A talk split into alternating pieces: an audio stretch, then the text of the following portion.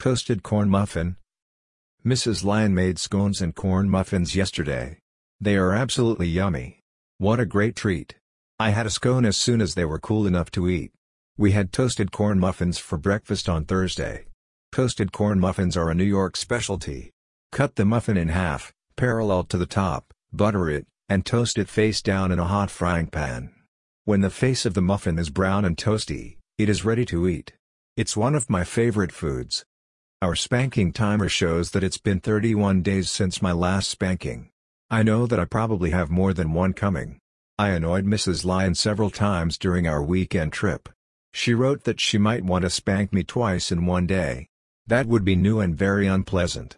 I can imagine how a wooden paddle will feel on my freshly spanked butt. When it comes to spanking, Mrs. Lion isn't particularly interested in how I feel about being punished.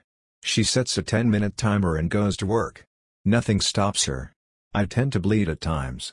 She has a damp washcloth ready to clean up. Then, she goes back to work. Lion spanked butt. I can't complain about this. It's what I asked for. Recent spankings have been less severe. I haven't had a sore bottom the next day in some time. I'm very sure that if she does two 10-minute spankings the same day, I will have trouble sitting for days. That's important to me.